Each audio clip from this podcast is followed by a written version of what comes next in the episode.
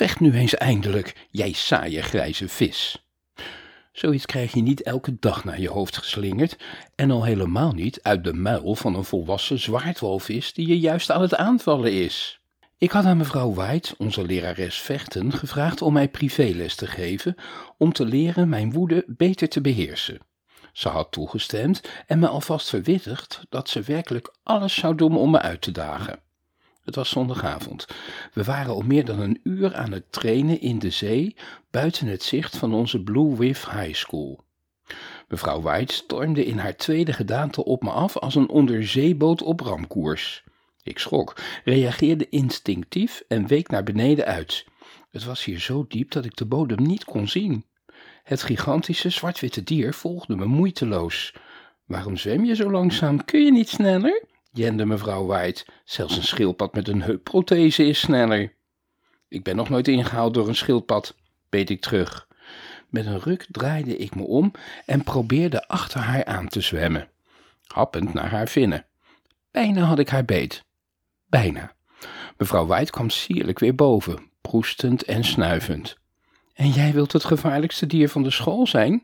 Waar dienen al die tanden voor als je niet eens weet hoe je ze moet gebruiken, slome haring die je bent?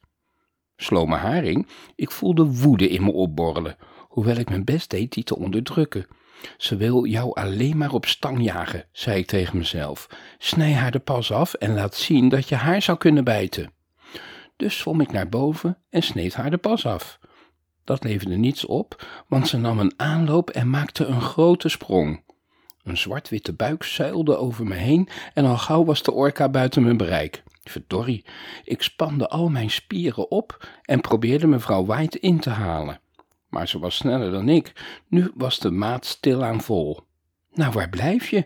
Doe toch een beetje meer moeite, zullig sardientje. Oké, ik kom eraan, zei ik grimmig. Met alle kracht van mijn haaienlichaam en met opengesperde muil stormde ik recht op haar af. Maar deze keer probeerde de grote zwaardvis niet uit te wijken. Mevrouw White bleef stilletjes in het water hangen, draaide zich naar me toe en sperde op haar beurt haar muil wagenwijd open. Haar kegelvormige tanden waren duidelijk groter dan de mijne. Oeps, alweer week ik snel uit. ben je bang voor mij, koddige beestje? Omdat ze gelijk had, kostte het me nog meer moeite om me niet kwaad te maken. Laat het niet aan je hart komen, sprak ik mezelf toe. Dat is haar bedoeling. En als je flipt, heb je verloren.